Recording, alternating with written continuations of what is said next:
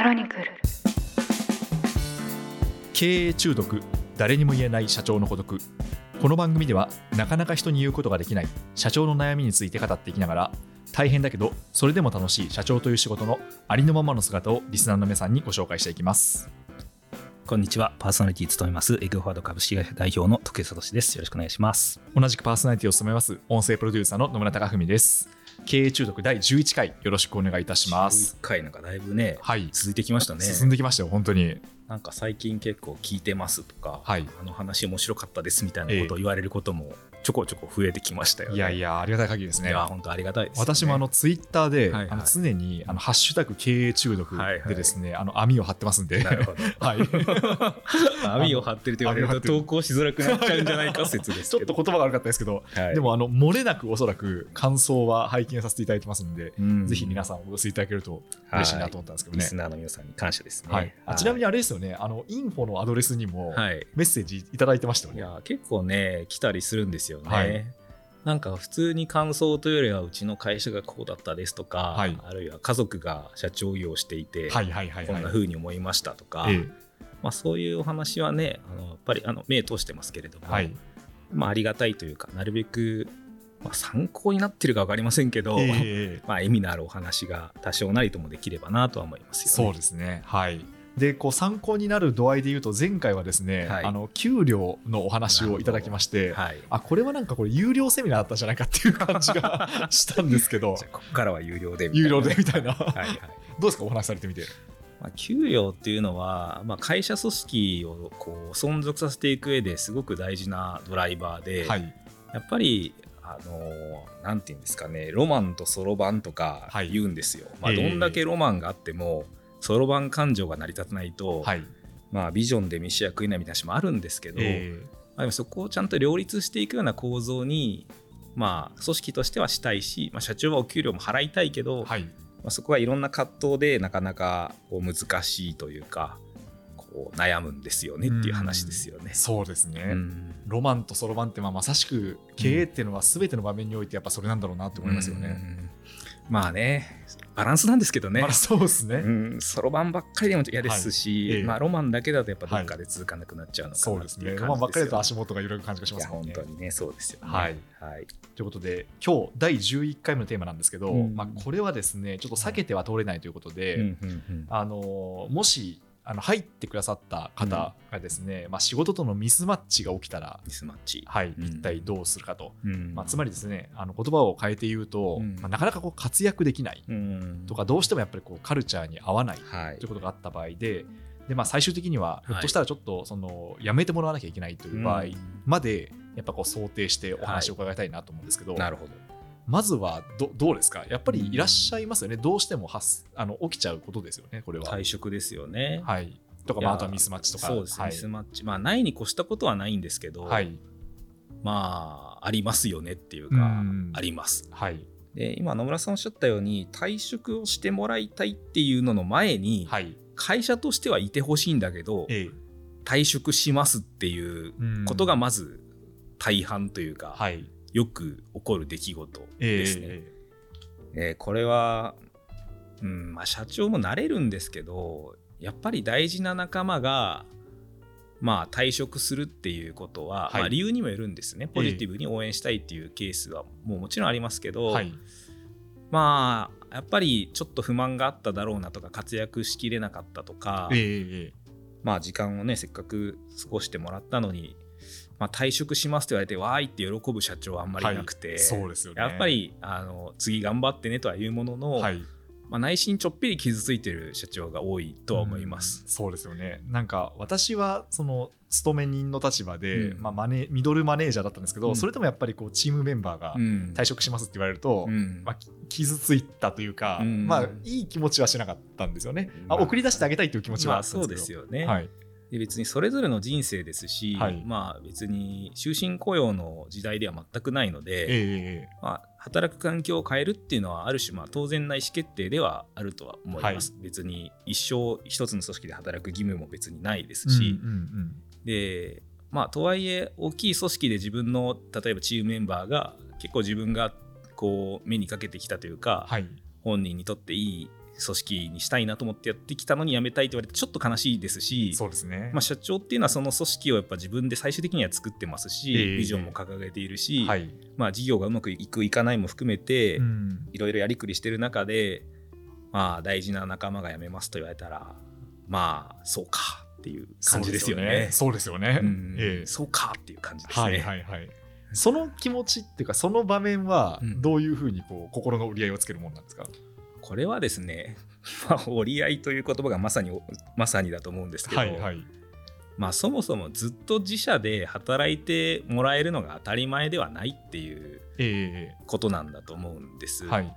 まあ、要は皆さんにはいろんな人生があってでプライベートもあれば大事にすることもあり、まあ、そこの大事にすることとまあ今の組織が、まあ、ちゃんとバランスが取れているというか本人にとっていい状況が両立していれば残ってもらえるだろうし、はい。まあ採用したからずっと頑張ってくれるだろうっていうのはやっぱりまあ最初はそう思うんですけどね最初は思うんですけど だんだんこれは傲慢だなと思ってくるんだと思うんですよ。はいはいはい。まあ、来ていただけるのもありがたいし、うんまあ、続けていただけるのもありがたいけど、まあ、でもありがとうございますお願いしますではなくて、はいやっぱりそのみんなが生き生き働けるような組織づくりをしていく責任が、まあ社長だけじゃないんですけど会社にはあるっていうことなんだと思うんですよね。そうですね。だからまあ、採用だけじゃなくて、うんこう継続してうんモチベーションを発揮してもらうとか、そういういやそういうことが必要ですね。モチベーシション高くとか、まあ、いろんなパターンがあります。モチベーション高いんだけど、やっぱ成長実感がないとか、えまあ、次これがやりたくなったとか、いろいろあるので、えはい。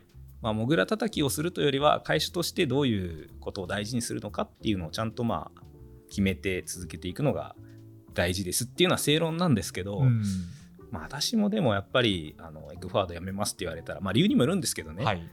まあそうかというちょっと残残念というか寂しい気持ちにはなるケースがやっぱりありますよね、うんうんそうですよね未だにね。はい。まあ、ちょっとセンチメンタルな気持ちになるということで。センチメンタル、ええまあ、いろいろ思い出しますよね。はい。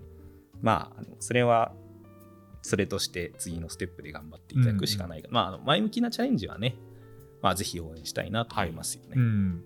あの、今はうん。会社としてはいてほしいけど、うんうんあのその方の意思によって退職されるって話だったじゃないですか、うんただ一方でちょっとやっぱり活躍できなかったり仕事に合わなくて、ううんちだとちょっと厳しいかなっていうような場合もあるんじゃないかなと思うんですけど、うん。その時はどのように考えたり行動したりするんですか、これはね結構悩ましくて、はい、まあ、み見切るという表現私好きじゃないんですけど、はいはい。見切るのは簡単なんですよ。うんまあ、この人厳しいなとか合わないなって。えええでもやっぱり本当はその人が活躍してもらえると思って採用したわけであって、えはい。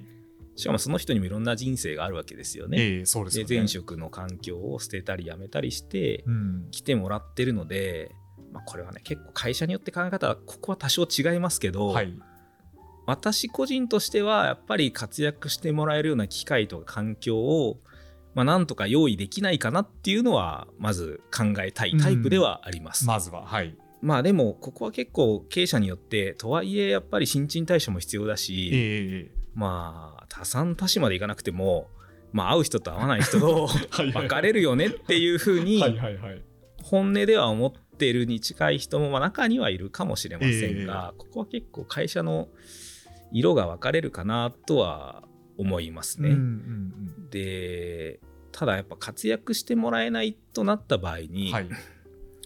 いくつかだからパターンがあるんですよね。ええ。まあ、そもそもどう考えても採用がよろしくなかったというか、ええええ採用の段階で、まあ、ミスマッチがあったうん場合、で、まあ、それはスキルももちろんありますけど価値基準とかマインドみたいなパターンもあったりとかはい。もあります。でただ現実結構多いのはちょっとこっちに転んだら活躍するかもなみたいなケースもありえたんだけど、だんだんボタンの掛け違いでうまくいかなくなっちゃってる場合でこれは組織的に もうちょっと機会提供なんとか、まあ、まだ間に合うのであればしてあげたいですよね。でただ本当にこの人はまあちょっと理由を問わずもうやっぱり出ていただいた方がいいなっていうケースもはい実はあって、ええ。ちょっとこれ話すのもどうかと思うんですけど、はい。意外とあるのがですね結構創業初期とかから頑張ってくれてた比較的偉い人が、はいはい。フェーズが変わってくると。ええ。これねなんかいろんな小説とかでもよくある話で、はい。私そんなことあるんかいなと思って昔読んでたんですけど、はいはい。結構自社もだしいろんな組織見てて思うんですけど、えだんだん会社のフェーズが変わってくると、はい。その創業初期にいたような、ええ。えこう一定の成果を力技で出していたような人はいはい。例えば分かりやすくじゃあ営業の責任者だとしましょう。えでそういう人たちがめちゃくちゃ売って会社が成り立ってきたと。はいはいありそうですね。でそうすると何が起こってくるかというと、はい会社がやっぱその人の売り上げどんどん依存するようになっていくしうん。下のメンバーとかもやっぱその人が成果を出してるので、まあ、無意識的にその方の顔色を見て動くようになったりして、でその人のやり方が全てあの正みたいな感じになっていきでそこで会社が目指しているものとやっぱ違うような言動とか、いうん。や俺は成果出してんだみたいな風にともするとあのなってしまうと、はい。やっぱり今のこう短期的には成果を出してるけど今のやり方は会社の目指してる方向とちょっと違うよねみたいな話、これねあの成功者の告白だったかなっていう本があって、はい。あの私創業前に昔々読んでええええ。まさにそういう話が出てくるんですけどはねい、か神田正則さんそうですそうですそうですそうです。す、あでもこれよくあるなっていうふうにうん。あのいろんな会社見てて思うんです。そうなんですね。でやっぱりそういう人にどこかで、まあ、退場いただかなくても変わっていただく必要はあって、はい。まあ、自分が会社を作ってきたと成果も出してきた。でも会社のフェーズが変わるとそのやり方自体も変わ変えていかないとアップデートしていかないといけないんだけれども社長も成果を出してくれてるので踏み込めないし、うん。まあ、ある種何ですかねその人王国というかちょっとお山の大将になってしまうんですね。でこの上の方のメンバーをフェーズが変わっていく時に変わってもらうか退場いただくかっていうのは、うん。結構社長として悩ましい時はあります。抽象的なんですけど、ね、いやいやいやなんか、うん。あのつまりあれですよね、うん。そのその人の力技でそのグイッとうん。ある程度までやっぱ成長するわけじゃないですか、そうです。ただそこからさらにじゃあ分かんないですけど1を10が10を100になった時に、うん。力技でいける人ってそんなに多くないわけですよね。そうなんですだから仕組み化していかなきゃいけないですよね。そうなんですよ。だからさっきの例えば営業の例とかでいくと、はい。その人は天才肌でめちゃくちゃ個人技で売れるんですけど、えまあ、そうすると下の人は誰も真似できないし、えはい。でもういいから俺の言う通りやれみたいな話に例えばなってくると、うん。下が何にも育たないんですよね。そうですよね。でいつまでたってもその人に依存していて、はいで数字も経ってるから誰も何も言えず、ええで下はやっぱり成長実感もないからどんどんやめていき、はいはい。で結局その人がずっと売り上げ立てていて、ええ。でもまあそれ一定以上いかないので、はい。伸び悩み取っても下がやめ取っても下がやめっていう構造になっていき、はい。それはやっぱどっかで会社として向き合わないといけないんです。うん。でそれをやっぱり社長としてまあある種功労者というかに対しても、まあ、ちゃんとべき論を会社の未来を軸に話せるかっていうのはこれは社長の胆力がちょっと問われます。うんそういうことですね、うん。だからなんかなんとなく察するに、うん。あのこう職人肌系というか、うんあの天才肌系というか、うんうんそっちの方ってその必ずしもうん。プレイヤーとしてはすごくうんうまいんですけど、うん。そのマネージャーとして向いてるかってまた別の話ですよね。そうです。はい。でその通りでありつつ一方でそこまで単純な話でもなくて、はい、なんかプレイヤーとして優秀なプロフェッショナルタイプがはい。組織運営のマネジメントが下手だから去ってくださいというはい。だけでなくて、なくて、はい、なんかこうその人の考えとか基準とかが会社の大事にするものを上回っていっちゃうんですよ。なんていうか。はいはい。いや成果出してるからいいでしょってええいう、ええ。別にマネジメントが仮に得意でないんだったら、はい。プレイヤーとして一流の道をちゃんと追求してもらって、その会社で勝ち発揮してもらうのは全然いいんですけど、はい。いやこれ不思議でやっぱりしんどいフェーズを自分で作ってきたり、まあ、これ社長自身もそうなんですけど、ええやっぱりやってきて自分のやり方が成功してくると、まあ、それをこう全員に強制しようとしたりとか、はいはい。なんかこう自分の価値基準でこう組織に話してこう前者でだんだんなくなってきたりするケースが多い多いとか結構あるんですよ、はいはい。難しいんですよね。これはなぜそういうことが起こるかっていうのはでも見てるとよくあるんですよ。そうなんですね。でここでやっぱり社長は、はうちのミッションとか価値基準をベースにちゃんとそういう人に対してもフェアに向き合えるか。う。んそっか。それはすごいなんか胆力がいりそうですね、うん。つまり一時的うん。にその人がいなくなると売り上げが落ちるかもしおっしゃるれないじゃないですか。通りです。おっしゃる通りで、一時的に下がるんですよ、はい。怖いじゃないですか。ですね。はい。いろんなリスクもあるし、うんうん。でもそこを乗り越えたらまた次の光が見えて、はい。まあ、要は例えばその下のメンバーが自律的になってより結果として上がっうんうん売り上げ上がったりとか、まあ、個人の属人性に依存しない形での事業になってきたりとか、はい。キーマンがまあちょっと悪影響をもたらしつつあったキーマンが抜けると意外とその下が育つっていうのはよくあるんですよね。えでもそれはなんか誰でも辞めさせろって話でも全くなくて、会社の大事にすることええ。とやっぱり反してしまって成功体験強いんだけど反してしまっている人には、まあ、ちゃんとフェアに基準にのっとったコミュニケーションをはい。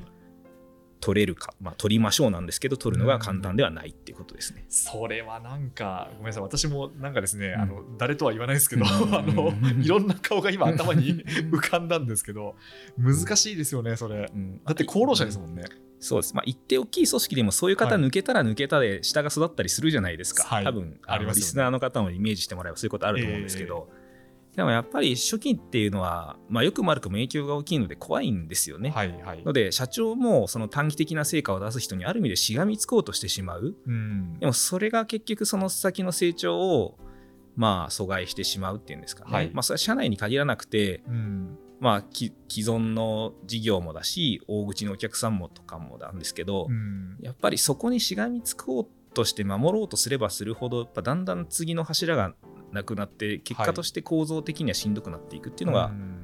あるんです、ので今日の冒頭の質問で、まあ、退職へのお話か分かりませんけど、はい。